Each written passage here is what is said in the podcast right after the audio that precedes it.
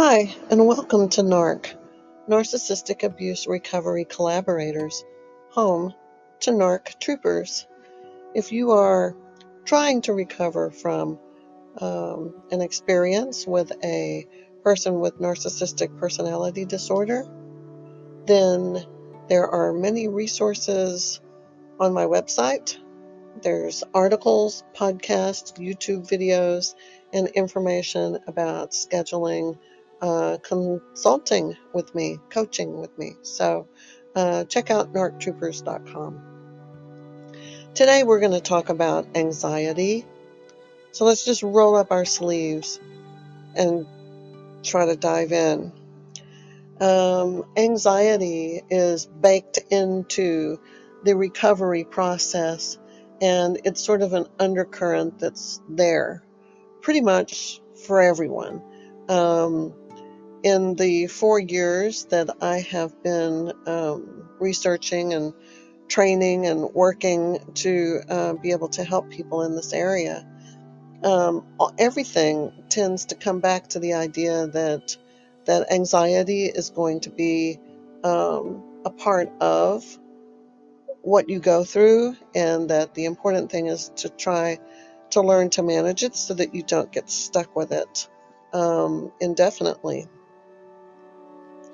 So Dr. Sam Vaknin, the singular most prolific expert on narcissistic personality disorder, among other things, and sort of my own inspiration for all of this that I do, for the work that I do, he recently did a lecture on anxiety a few weeks ago. And um, so that sort of spearheaded my uh, digging into this a little bit, rooting around, seeing what I could come up with to kind of help all of us look at anxiety, um, you know, a little bit closer and see what we can do to understand it and to treat it. So I'm going to try to distill his ideas um, and then also everything that I managed to gather together to present to you the things that I think will help you get through this. Um, so, anxiety. Um, a lot of times it's it's devi- defined as an irrational fear, as that's the result of cognitive distortions such as catastrophizing. It can originate from both inside or externally. People who suffer from some kind of mental disorder, they deal with anxiety ways uh, in ways that are different from the way that neuro people, neurotypical people deal with it. Um, so these are the top five ways that they respond to anxiety because their defenses often fail. We're talking about dysregulated people with maladaptive um, ways that they deal with anxiety, um, disordered people, how they deal with it, um, you know, just the challenges of that. Um, the impaired persons, this is what the impaired person does, the person who's not coping with anxiety well. So, number one, reframing reality is one way to impair reality and create a new one that's safer and better. Just think about that. If you if if the real world is just too much to live in, then make a new one that's not real and that is comfortable. Disordered, maladapted, unwell people um, invent a new script that is um, not anxiety inducing and not threatening to them. So, no, so that was number one, reframing reality. Number two is conflating, conflating internal and external objects. Is something that, and when you do this, it allows this person to externalize their anxiety, thus removing it from the inside and giving them relief. Um, it's more controlled this way uh, when you tend to feel powerless in in the throes of, of anxiety. So conflating internal and external objects and all of that um, blurred lines and topsy turvy way that some people do that is, um, you know, it's it's complicated. It's not a good thing, and it leads. It's it's a chain reaction. One thing leads to another. Uh, number three, externalizing. This takes their anxiety from within and it becomes aggressive in order to transfer this unbearable anxiety. It comes out like it's vented through this uh, aggression, and, and thus it causes others to have to share this unpleasant feeling. And when that happens, somehow it reduces the anxiety for the person experiencing it. Number four, this is these are the ways that are not good ways to deal with anxiety, and that would be obsession. Obsession allows the impaired person to develop intrusive thoughts that take up so much headspace and all that that they forget their anxiety altogether. It's like a distraction, sort of. Um, and so uh, what do I want to say about obsessions? Um, people, the, you know, the rituals that you do when you have OCD are are parts of larger conscious narratives, let's call them, that take over so many many of the mental resources, um, so that there's nothing left to have. There's no space for anxiety. Is how that works. Number five.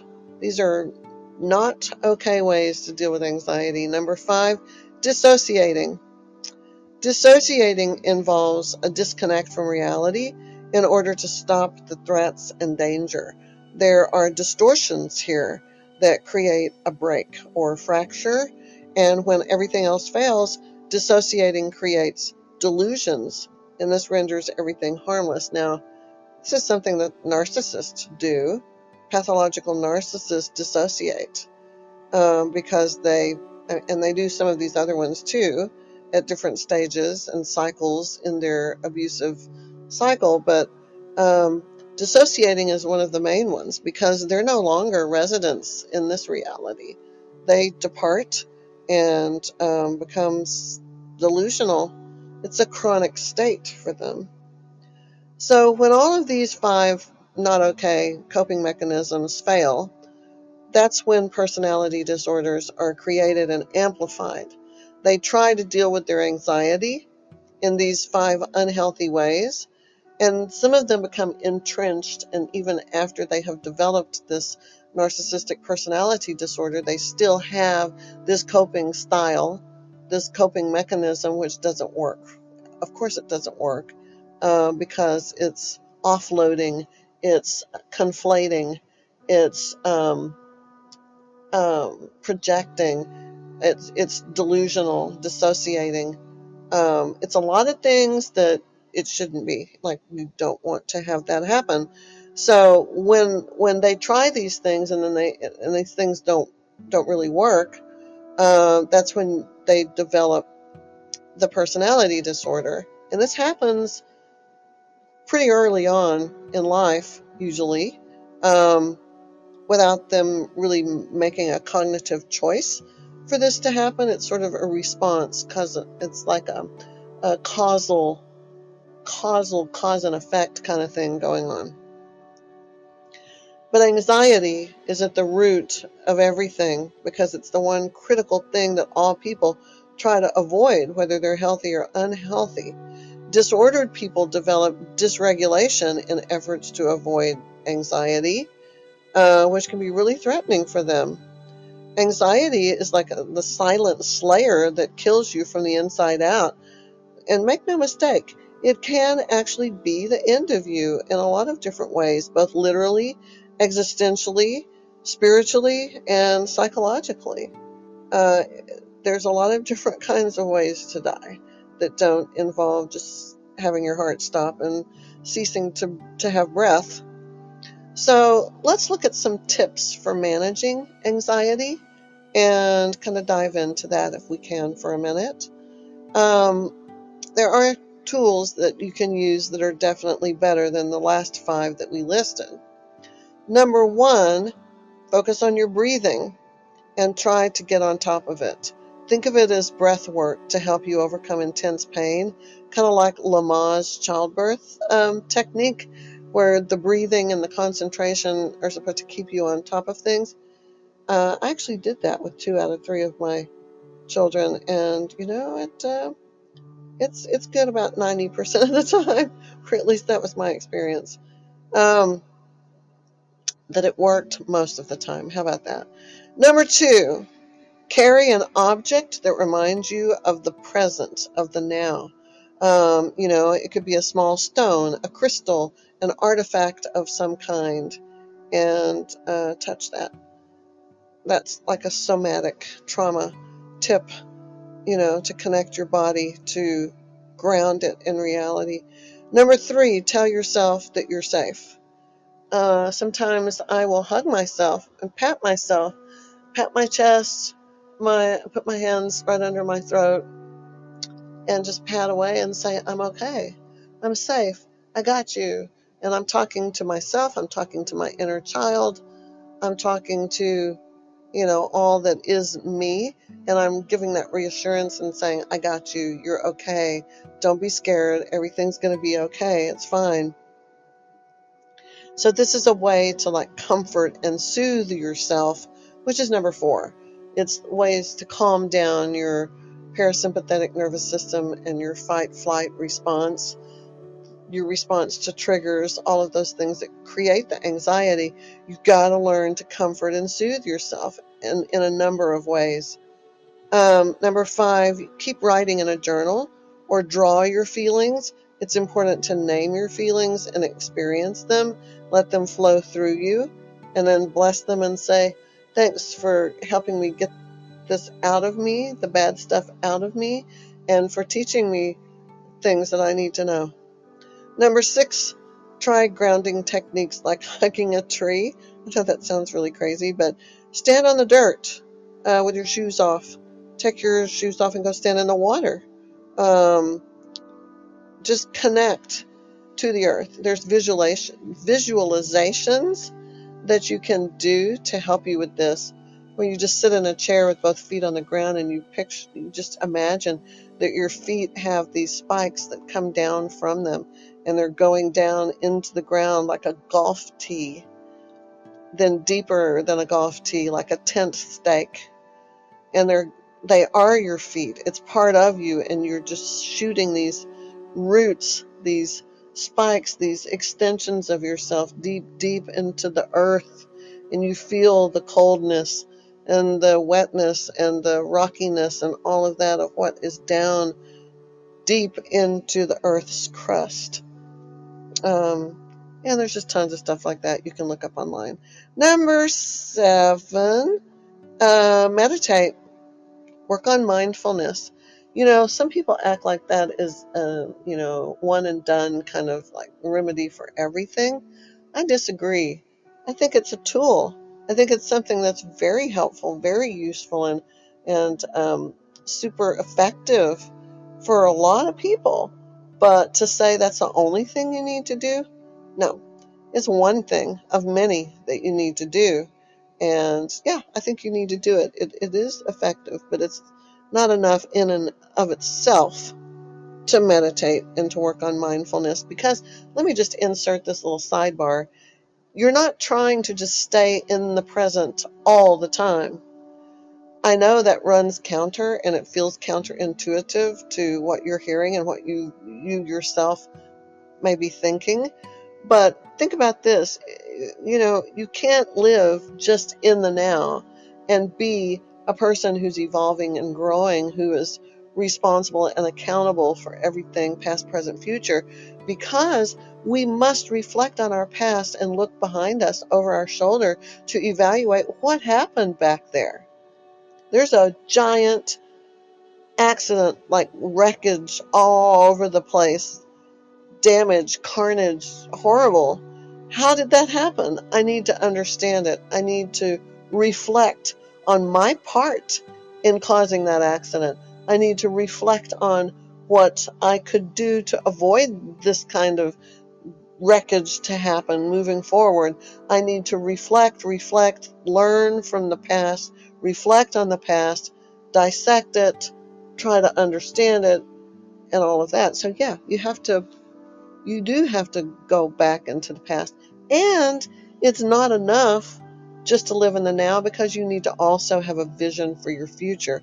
You have to know what direction you're going. Where are you headed? You can't just, it's like getting in a car and you have no idea where you're going. You drive around in circles. You know, some people may think that's fun, but I'm very task oriented and I want to get to that destination where I know that I'm going to be safe and happy and whole and everything's going to be hunky dory. You know, I want to get there. And so you need to look forward and plan, organize, anticipate, um, have like a plan A and a plan B in case plan A falls apart.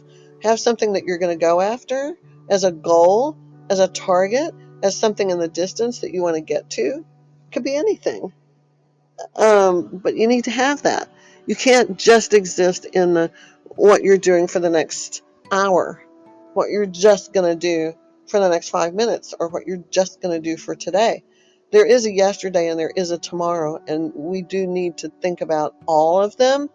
But there are times when we're just ruminating and having triggers and intrusive thoughts, and the past is serving no constructive purpose or productive purpose. And at those times, yeah, you need to learn to get your mindfulness stuff under control so you can stop having pointless, unproductive, um, just lingering in the past in a kind of, you know, um, sadness or whatever. Same thing with the future. You need to monitor that and control that too so that you're not constantly working on that so much that you neglect the other two. Okay, number eight. Um, we're talking about things you can do to manage anxiety. Tell these introjects in your mind, these voices in your mind, to just shut up. Stop talking. Stop talking to me. I don't want to hear it. Stop. Shh. Hush. Just say that out loud if you need to, and then divert your attention elsewhere. Number nine, know your triggers and avoid them. Maybe they won't always be triggers, um, but when they are and you know they are, you need to stay away from from them. Right? You don't want to court disaster. Um, number ten, ask your inner child, what do you need right now? I'm feeling upset. I'm feeling triggered. I'm feeling anxiety. I'm beginning to have trouble breathing, and I feel like someone's squeezing me around the neck. They're choking me out, and ah, you know, it's going that direction. Then just ask her or him, hey, little person, little me, what do you need right now? What's happening with you? Talk to me. What's going on? What do you need? What do you want? What's what what is not okay? Use your words and then sit with yourself and try to listen for the response for what is going on. Now, these 10 tips are just tiny little micro interventions. They're not the big solution to anxiety. They're little things that you can put together and keep them handy and use them as you need to. Um, because, you know, um, well, what you want to do is stop the suffering long enough for you to be able to create a safe space so that you can get stronger and recover and think of the future and think and reflect on the past and and then practice mindfulness for right now for part of your day. You do all of that, you work on yourself and and do all those things, then the 10 little tips I just gave you should be effective tools for you to use. Some people get stuck and they develop things like chronic depression or prolonged grief syndrome. That's actually um, a real thing. You know, I don't want to be one of those people that that get stuck. Um, you know, I've already given almost two decades of my life to a person who was too sick and too disordered to know how to be what I needed him to be or for what he needed to be for himself. You know, he was just not able, he was not well. And it's already been 20 years of time that's just gone. It's just lost. I can never recapture that. And I missed so much during that time that I was away in that fantasy land with him. So, um, when you have these, these, um, this anxiety coming on you, um, You know, maybe there's a point where we're going to say, I'm cured, I'm happy, I'm healed, and completely free of anxiety. But, you know, it's like alcoholism or drug addiction uh, in the way that there, there's really no magic moment to just say that. It's, it's a constant thing to manage, it's a constant thing to you know, to keep that life of sobriety away from that narcissist, you know, he or she is like a drug.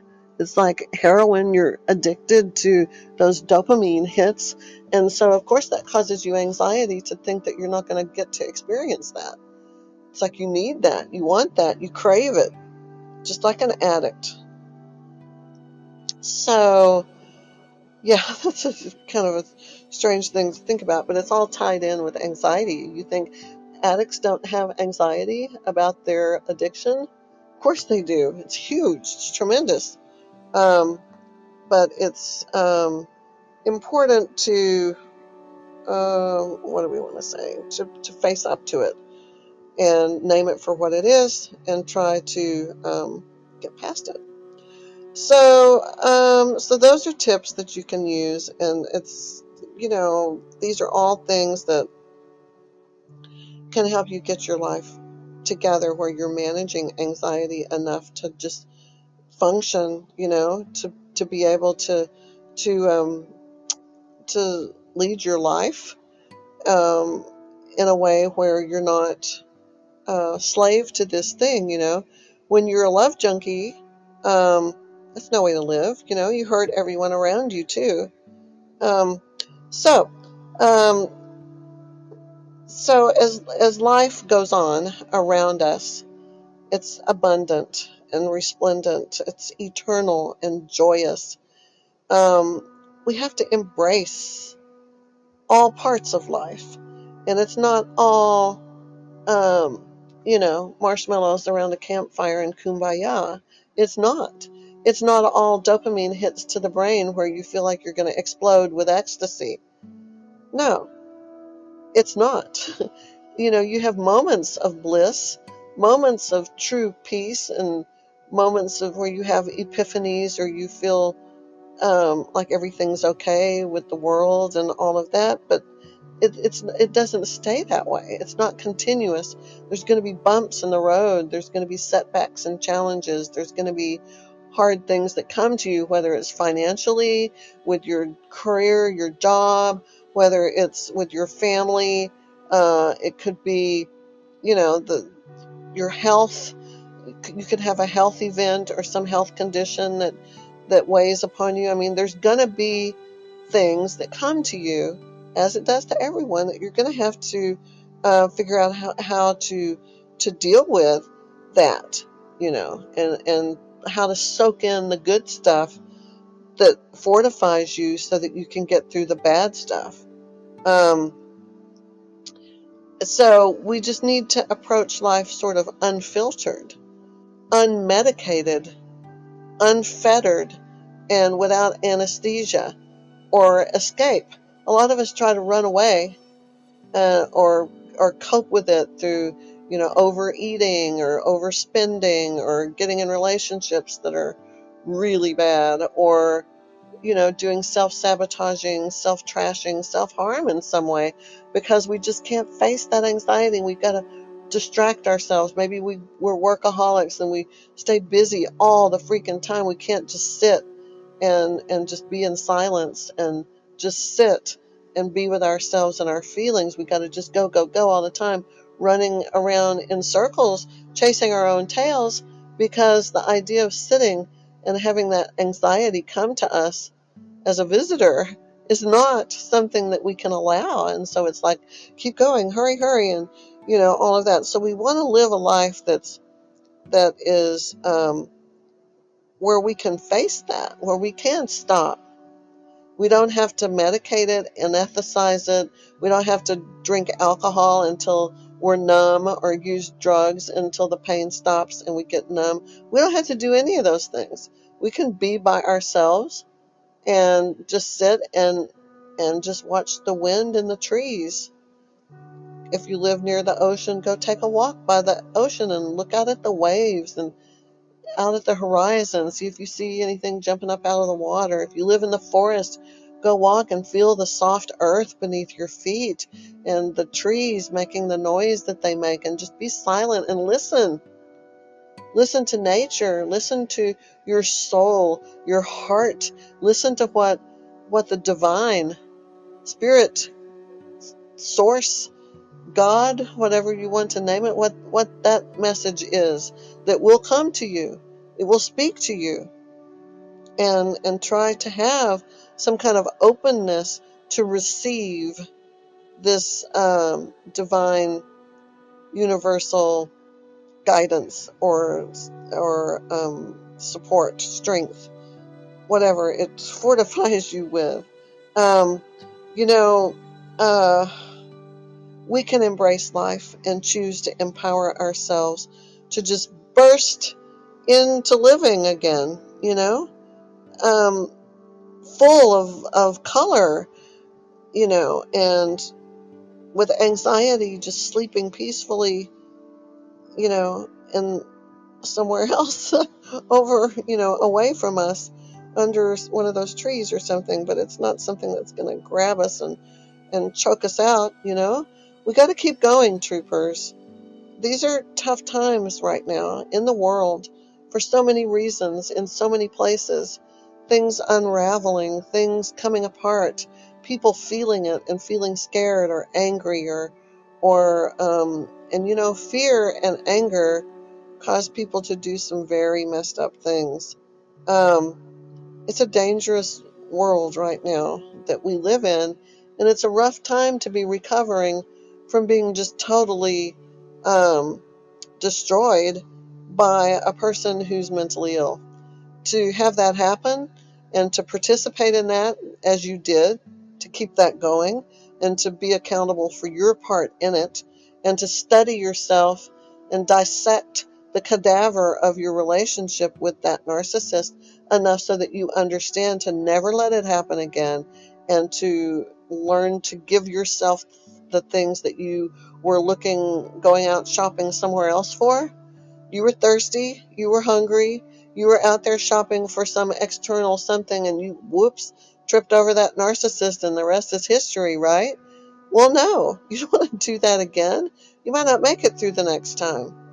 It's, it does, uh, permanent damage to you. Um, I swear it shaved years off of my life, but we we want to end that and be healthy and happy. And so what do we you know as we have to be brave and defiant and don't surrender to this waterless drowning of anxiety. That's what it is right?